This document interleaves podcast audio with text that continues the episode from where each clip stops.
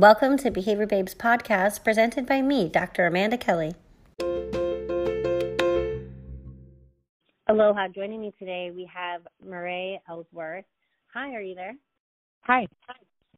Yes, you are. I could tell by the coqui frogs. Oh, yeah. we were just talking about them for any of our listeners who don't know. Uh, you're on the Big Island, but why don't we have you start by providing an introduction for our listeners of yourself? Oh, okay. Well, yeah, I live in Hilo now, and I've been here for about 17 years. I came when my when my own kids graduated from high school because they were born and raised in Guam, and I was in Guam for about 17 years as well. Um, not all together at one time, but over time. And um, I became an educator because I had a son who had special needs and at the time it was ADHD and petit mal seizures, but um it later, you know, it turned out probably he's more Asperger's as we found out as an adult. So being an advocate for my own son with special needs, I was one of those parents that was like going to the IEP meetings and demanding this and that for my son based on my research and then I just said, well, if I think it's so easy, I should try myself. So I became a teacher. And it was a really good profession for being a single parent because I could also be with my kids more and be more involved with their lives. So, um, so when they graduated and moved to Los Angeles, I said, well, very practical thing would be to move to Hawaii because it's halfway, and I could go in either direction, and I know they need teachers there. So here I am, and we are facing this pandemic, and I'm skipping way ahead because um, I just wanted to let you know why I got into this movement. Um, I have a lot of high risk factors and health risk factors that would probably damage my body permanently, if not kill me. So I just was really facing a deep, deep fear because I have survived breast cancer and I thought, how would I feel, or how would my family feel really, if I passed away because of poor decisions of my employer? After surviving breast cancer, after surviving other ailments. And I just said, no, I can't let that happen. I can't let my family like mourn for me like that. So I just decided, okay, I'll make my own plan. So I've applied for American with Disabilities Act to get some accommodations to keep me safe, which would probably keep me distanced from my students. And then I just realized, okay, I have my own plan. Now, what about everybody else? Because I just couldn't face the idea of my colleagues passing away or getting sick. And I just thought, how am I going to talk to the students about, you know, one of their teachers all of a sudden disappearing and we just find out she's in the hospital because Hilo's a small town and people are going to hear about it. So I was just thinking about the emotional impact on my students and how hard it would be to teach them, especially because we have to keep shooing them away from each other so they can't even like lean on each other's shoulder and cry if something horrible like that would have happened to anybody on campus. So just picturing all of these scenarios, um, I just thought, that's it. I got to do something. So here we are. I'll let you say something. here we are, and that's how we met. Well, a couple of things I'm connecting to what you said already. So um, you had said, you know, living in the middle between your children, and so let, letting that be Hawaii. Um, the joke for my family is my mom, who's also a teacher, is and my parents live in Las Vegas. My sister lives in Myrtle Beach, and I live in Hawaii because we joke that we have to keep our parents between us.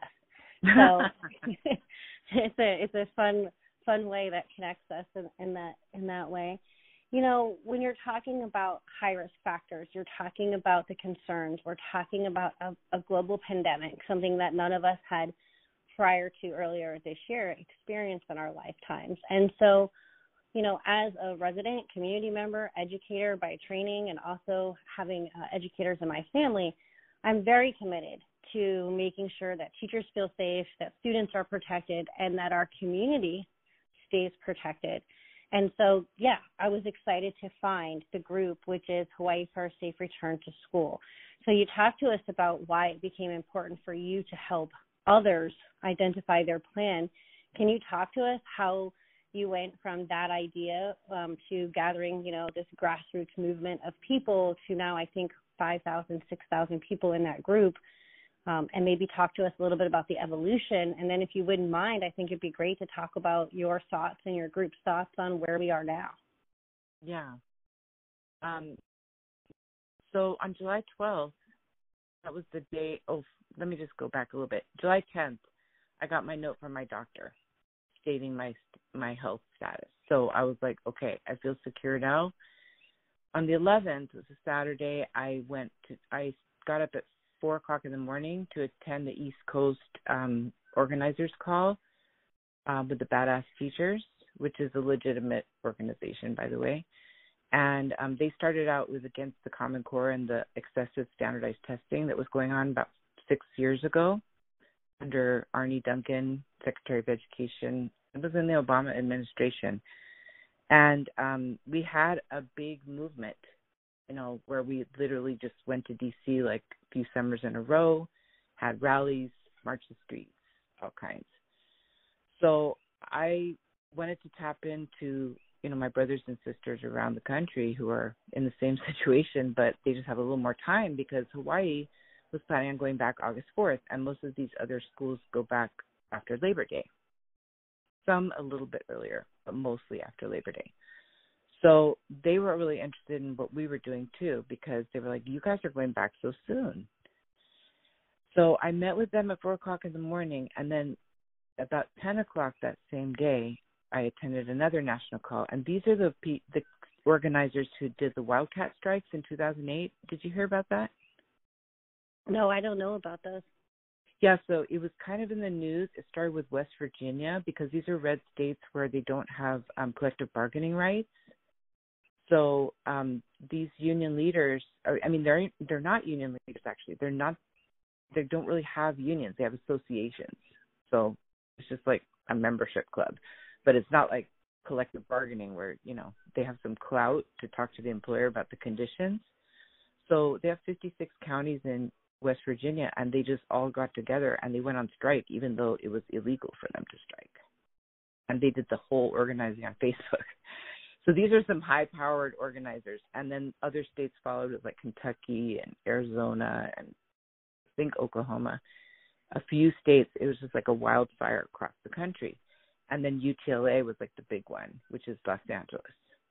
And they were on strike for a very long time, and they got a lot of their demands. So these are these amazing organizers. And after those two calls, I was so inspired. I'm like, that's it. I know what to do. I need to just do it. I need to just make sure that this just does not happen. It's just not right. People are going to die for no reason because of stupidity, you know? So I said, that's it. I'm going to start a Facebook page. And so I got my friend who's a techie. She was working on it for me and getting it set up. And then somebody just randomly invited me to Hawaii for a safe return to schools page. And I looked at it and it turned out it was started by a parent. And I'm like, this is perfect because my strategy was going to be I need to get all the parents that see the light and see the futility of the situation so that they can band together and get behind teachers because teachers are going to be like thrown into a war with no weapons. So, sure enough, there's like parents on this page, there's teachers on this page. Some teachers are just there to find like share notes and be like, How are we gonna do this? But they're all like expressing this intense, intense fear and uncertainty. And the only people that aren't on that page are probably the teachers that are just like head in the sand, that's it. I'm just gonna, you know, do what they tell me to do and hope for the best. But I just couldn't accept that. So this page has blown up since July 12th. It has now have 62 mem 6,200 members, and we tell people if they start like there's good conversations where it's like back and forth where people can, you know, say, but what about this? And even though it doesn't align with a lot of the things that we've been pushing for as a group, we let those discussions happen as long as people don't start like, throwing names at each other and stuff. And we're just like, hey, healthy discussion is good. We'll get the ideas that way. But, you know, let's keep it good and kosher and pono and all of those things because, you know, we need to problem solve. This is a predicament. So the page has been incredibly active, and I just said, that's it. We've got to do something because this is all really good information and this is all really good support, emotional support for each of us. But we got to do something because we can stop this if we just band together. So we had two town halls online. One was on the 19th and the other was on the 20th. They were both in the evening. And it just so happened that like top union leaders in our state attended the first one. And they didn't really talk because they can't really say much without vetting through their board what the position is of their union, right? But they listened. And that's all you can ask is for somebody to finally just listen. And so the union came out the next day with a press conference, or the day after that, the Tuesday after that, after that Sunday, and they came out with a press conference announcing that, you know, they're just not ready, and they're claiming they are.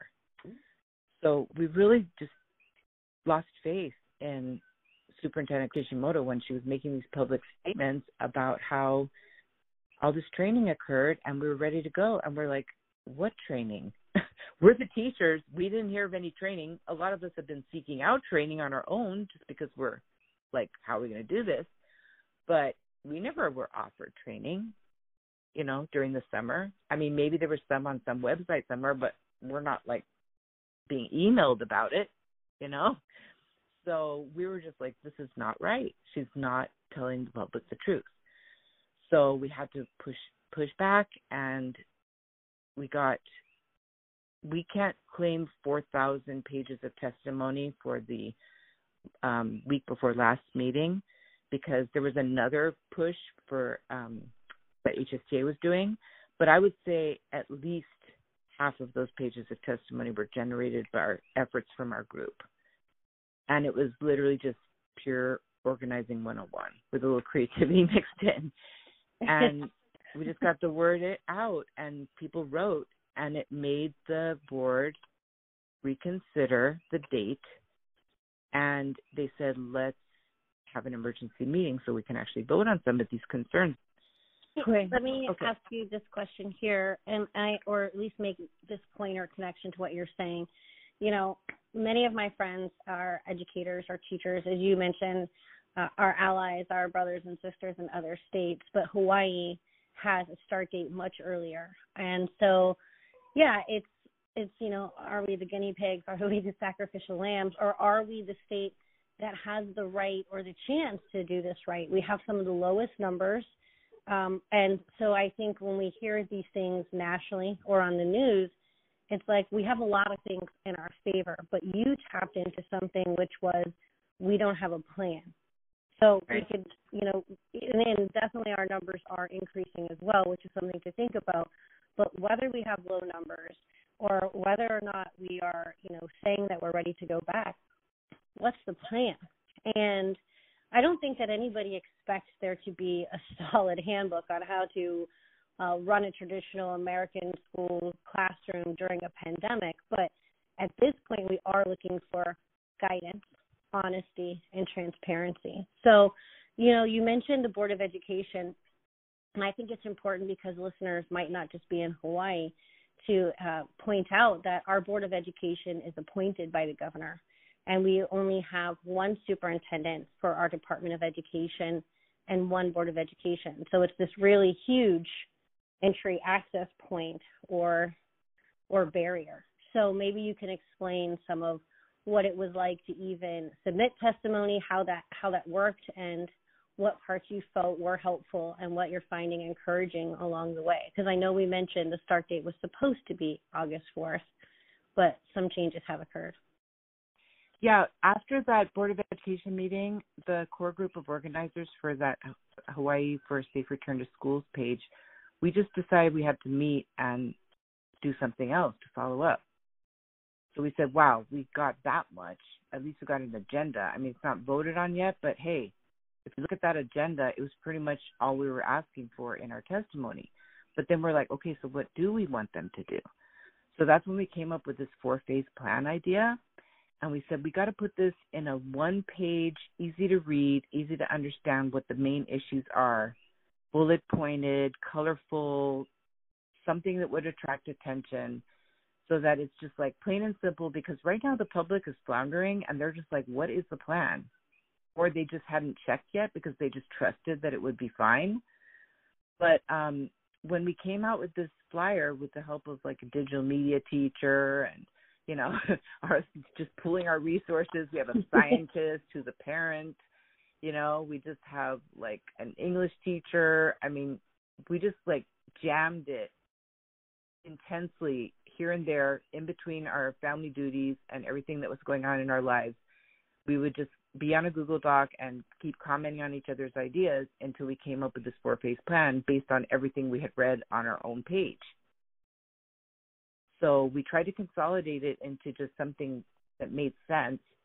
And then we said, okay, for the next Board of Education meeting, this is what we want to put forward. So we just asked people who were writing testimony if you could just please attach this plan and the plan basically, they were trying to make it so that the first four days, which are traditionally two teacher work days to set up your room, get everything, you know, hooked up again, wiped down, basically. And then the other two days are like meetings, and we have to do all this like orientation and safety videos and all this stuff, and it takes like two days. So they wanted to just make those first four days the traditional thing, and then they wanted us to do this crazy combination every school was different. Either hybrid plan or fully having the kids at school but teachers were given no choice. We had to be in front of students like it or not. There was no choice for teachers and we've got about 30 to 40 percent of teachers that have major health issues like me. So that was even more infuriating even to the parents whose kids were going to be fine because they just said we'll just do distance learning which was an option for them but they were like horrified that teachers would be treated like this. So that really was an amazing alliance that we never expected. We didn't realize how parents do value their teachers because we're so used to getting kind of beaten down in a way you know? So so it's really nice to hear. But this four phase plan what it does is it gives teachers more time to plan train on these new instruments, these new tools that we've never had before, and then have a phase two, which would be 100% distance learning, especially during these spikes, so that we can like hopefully calm the numbers down. Maybe even, or you know, if they are going to open tourism, open tourism for like a month, see if that goes okay without too many spikes, and then maybe, you know. But we never put specifically any dates in the plan because we were like, we shouldn't be living by dates. We should be living by benchmarks. And right now, there's just no benchmarks. It's like floundering in open water.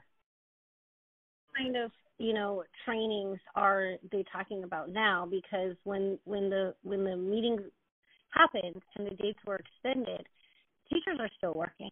So I think the the public, if they didn't attend the the Board of Education are under the impression teachers don't start till August 17th, and that's yeah, that's not, not true. the case.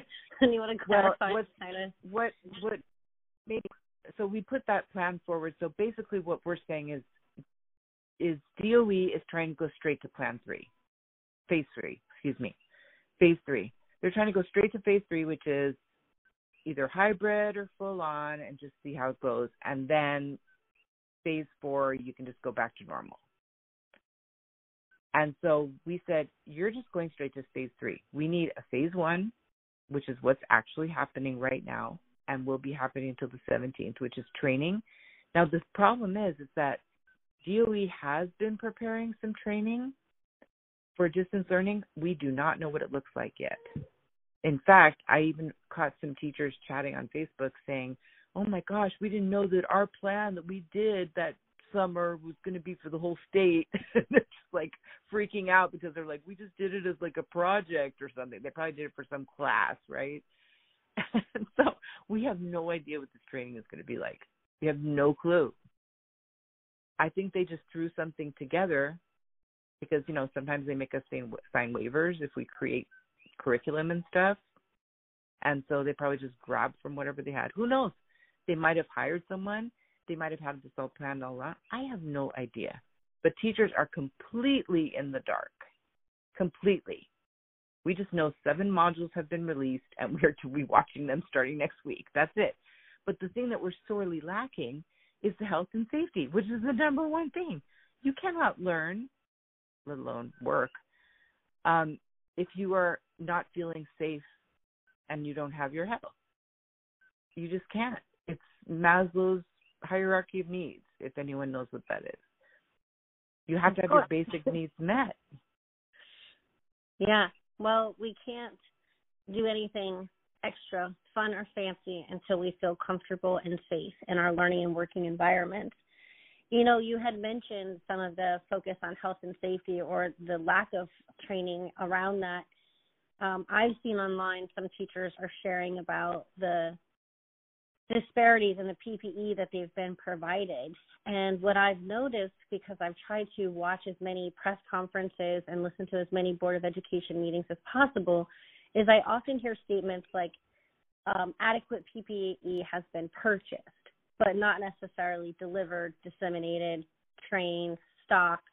And so um, I know that you currently have that exception for on campus, but do you have a sense of what teachers in your area or in the state are receiving with regard to PPE? I know that at my high school, we have about 1,200 students, I have received a mask. That's it. Hmm. Wow. Yeah. Okay. But other stu- other teachers have received just various, you know, various supplies, but none of them said any of that stuff would last more than a month. So the problem is DOE's been so unreliable with delivery of things in the past that none of us trust that whatever their plan is will work in time, you know. And plus, okay, they don't have things worked out like the bathrooms. Okay?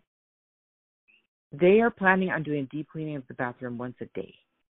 That does not work in a pandemic you have to have an attendant at that bathroom and making sure that it's wiped down because if you ask kids to do it it's great training of course but you can't expect a a student pilot to fly a jet of people you know? You can't have a kid responsible for something that could literally spread a virus that is killing people.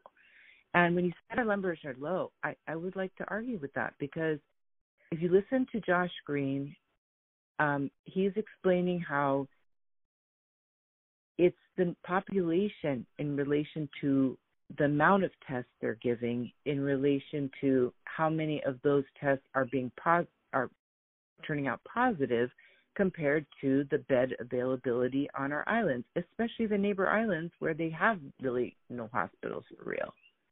It's not like New York where they have 15 hospitals within a certain mile radius. Right. We definitely, on a good day, already have a lack of doctors, nurses, and teachers. You know, um, I did listen to Dr. Anderson from the Department of Health today say that although today's cases were in the double digits, they're still increased um, over where we were the first five months of the pandemic. Um, I'm sure you've seen those stats. But he was asked the question of, are we seeing an increase because of more testing? And his answer was no we're actually seeing a larger percentages of the tests come back positive.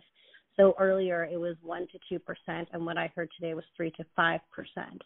So I agree with you that when we look at them within context, it's it's not really appropriate to say the numbers are low. No. That's the thing. And it's very deceiving to the public who are just not really fully paying attention and I can understand a natural, you know, it's fight or flight, right? So there's going to be people like the neighbors around me. I can hear them partying. You know, I can see their activity in and out and how many families are visiting. And there's people that are just like, I'm just going to take my chances because I got to live my life. I got to have my summer. And they're just acting like normal because, yeah, they'll wear a mask in a store, but that's just because they won't be able to stay in a store without a mask. But without some good public education, in the community, I mean, teachers have a really steep upward battle, you know, because I'm seeing the kids cruising around in the community the few times that I go out. And even if they're wearing masks, they're right next to each other, practically shoulder to shoulder. And they're all from different families. And I saw this on campus yesterday and I ended up like saying a bad word to a teacher because I was so frustrated and I never do that to my colleagues. And I had to apologize because he wasn't wearing a mask and I called him on it and it's just like I don't want to turn into the Gestapo of school just because I care. Well, and I think you bring up really important points too. The Board of Education was discussing whether or not there should be a mask mandate. And although there was some back and forth discussion, I think the determination ultimately was was no was that it's at the teacher's discretion and that the intention is such and then that was worded in a particular way and i think for teachers who feel that they need that uh, because that's what's stated globally you know to be safe um, if it's not a policy or if certain teachers or coworkers or colleagues not you know not just the students are going to have they're going to have different levels of adherence with it and if there's not a strong rule then it does sort of feel like people are going to be policing, which adds in this whole other level of anxiety, um, yeah. stress, and tension with our colleagues and with our students on a public school campus. I know some parents have said um, for children who have medical needs who cannot wear the, the the mask, but maybe there's other things like the shields or additional distancing, or maybe they're not coming into the school campus um, but they were worried that if their child can't wear a mask, not just what another student might think or feel, but how teachers feel. And I, what I was hearing from them was they understand that because we're all feeling a lot, well, many of us are feeling a lot of those feelings. And I think, you know, even when I'm seeing the people out, when, when the few times I go out, like you said, some people want to access their summer. Some of us want to pretend like this isn't happening. I think all of us would like for it to not be happening. I'm not sure right. that pretending helps. Um, but when we look at going back to schools, it's quite interesting that it seems like the gathering limitations and numbers apply to everywhere but a school. Tonight I was driving just to get a change of scenery and I saw an outdoor church service and everyone was spaced and wearing masks and I thought it was quite interesting. I just drove right by it. But I thought, you know, look at this group of people, probably 10 to 15 people, very um, respectfully laid out and situated. And I thought, we don't have that same luxury with our schools. And so schools are not going to look like that. What are no. your thoughts about those restrictions being applicable outside of schools? But what, what in your mind is what makes a school different? I think that um, in a high school, because I've been working in high school for many years, these kids, um, you know, they hear the stories of their parents and their grandparents of when they were in high school, and so they want the high school experience. And I feel that kids in college are feeling the same way. Um, they're feeling cheated, like they're not getting the experience that they were promised in our culture. And they saw the graduation last year, and they were just like, now I'm a senior. I don't want to. Ha- I want to have a real graduation. Like that's kind of how they're thinking. And so there's a lot of resentment in the kids. And then I'm also really nervous because I can just imagine because I have some really good and you know obedient children that you know will do they will follow all the rules and they'll be sitting in class. And when there's one kid who whose parent somehow got a document that said they don't have to wear a mask or maybe they really don't you know really they can't really handle having a mask how are the students who are wearing masks going to feel? And i'm going to be the adult in the room you know trying to navigate all this and i just don't think i mean we can't even get the kids to keep their hats off okay it's a rule in my school i don't really like the rule and I keep telling the kids, make a petition and change it because I'm over it. But I said, you guys, it's a rule. And they just cannot almost every day. I mean, it's a struggle. And now with these ear pods and such, like, do you know how hard it is to get them to stop at least take the ear pod out it's so easy for them to hide under their hair and stuff i mean it's going to be a constant battle even if we were to succeed. We have horrible ventilation in these rooms horrible. And to top that all off i mean i heard this horrific story from a from a teacher who works in a um classroom what they call a self fully self-contained classroom for severe disabilities and this one student who has severe cognitive disabilities he just ran out of the room during summer school and all of the adults were like what are we supposed to do? Like we don't have ppe on. Are we supposed to grab him? Like they were so stunned because there's no protocol no guidelines and no training and so they're going to train us on distance learning. If they just train us on distance learning, say you're going to go distance learning first and we'll figure out the other stuff later, that would be acceptable. That would be doing the four phase plan that we're bringing forward.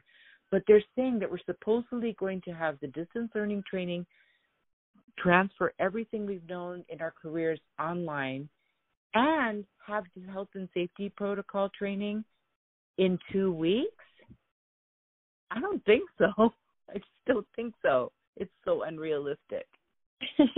Hawaii is known and in many ways admired for its, you know, take the scenic route to get something done.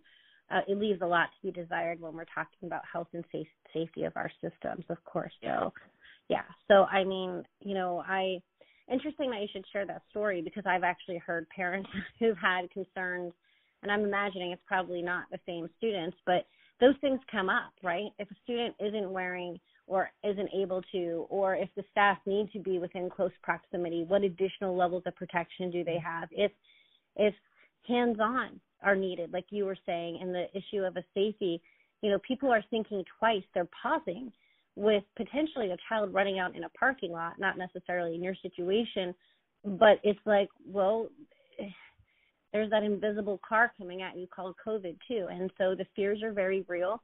And what I heard from the parents who were sharing concerns was like they understood. I mean, they of course need their child safe and they want the teacher safe too, but I think that's what you were saying earlier. It's that shared sense of we want the community safe, right? like what good is is it if the child's safe and the teacher is sick because then the child's not safe either. So I think you're right that parents are really looking at um, the ones I'm speaking to, how do they support teachers? So that's a question for you. How does the community right now support teachers? What can we do? Because at this point, I am just about done with 10 hour Board of Education meetings per week.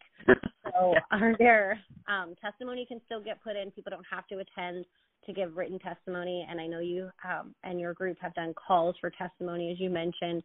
But what else can the community do right now to support teachers and to support a safe reopening of our schools here in Hawaii? Well, I mean, I don't know what it's going to take.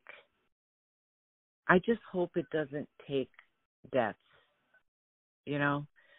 But we've had so many ideas of different kinds of ways to proceed from here because we really thought that they would at least do the distance learning as in the time being and work things out. But because they seem to be going full speed ahead, I mean, I've heard parents on Facebook saying, well, why don't we just go for the hybrid? And then on the day, because like at my school, you only go to school one day a week and the rest is online. So I don't really know why that's worth it for one day a week. But anyway, um, so so I just feel like um, what some of the parents were saying is they wanted to keep their kid absent for that day that they go on campus, and that would be a way to protest. So just nobody shows up. And I was like, wow, if you guys could pull that off, parents, I would be eternally grateful. That's all I can say. So that's an idea, but I'm not a parent, so I don't know what I can do to lead parents. They would have to want to do that themselves for the teachers and the situation for the community because if we are we're making an exception to the gathering rule for schools only the schools are going to literally be the hub and it's been said the petri dish of the communities period. Because that's where all the interaction is. And that interaction doesn't end on campus. It peters out into the community. And so by not recognizing the potential danger, we're really endangering entire families and communities. We're not just endangering the people on campus. And I don't know why the Department of Health seems to be operating from this feeling that kids can't spread it because it's already been proven that they can. Right. We're just seeing more and more information about that. And and we have learned, you know, the night before a, a board of education meeting here about the summer school cases and the cases on campuses and schools they're not naming, which just adds to the public concern and distrust, which isn't going to help people feel safe, parents, teachers, administrators.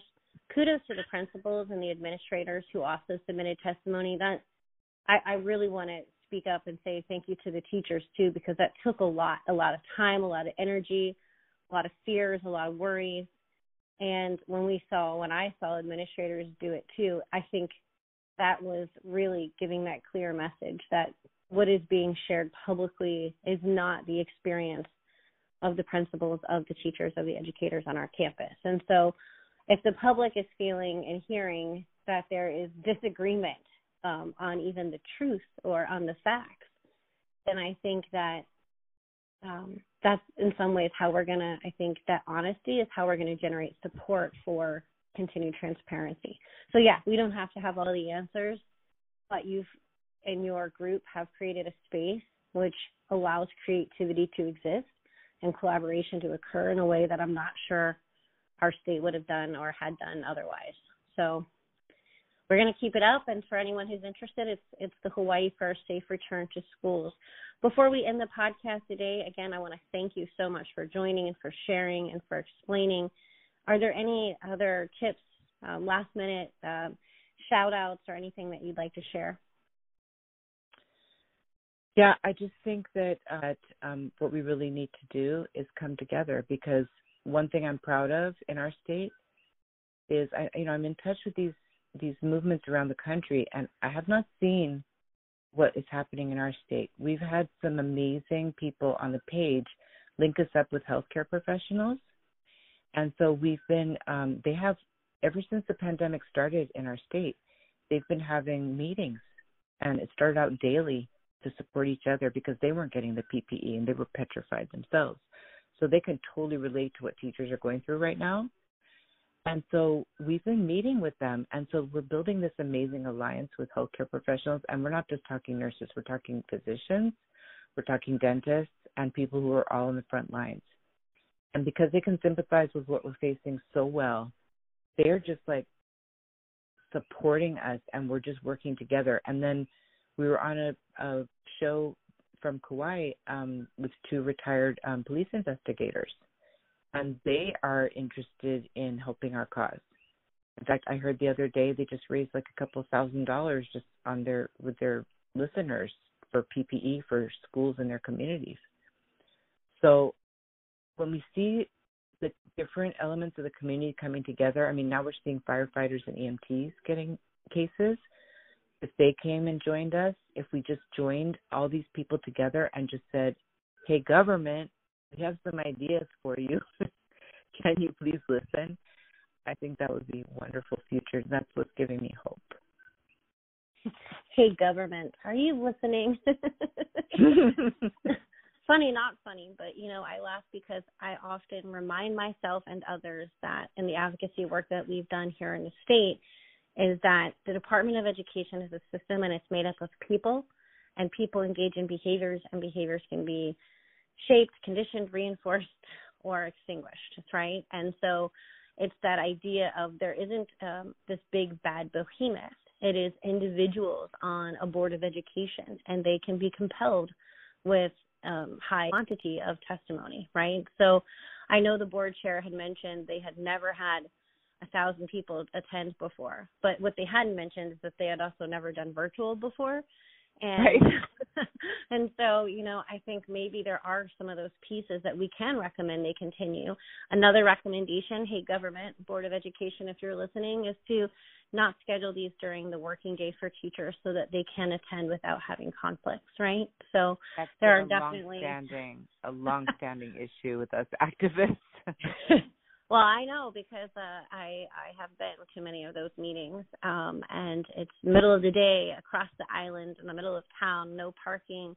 Sometimes they change locations, not very available for neighbor island folk, all sorts of things. But again, those are some things that maybe can be revisions and enhancements with our system that we've now all had a crash course training in. But the future of of what we do for our children and our teachers shouldn't be a crash course. So thank you so much. Thank Okay. you so much for the work Good that you're night. doing. Thank you, too. Good night. Good night.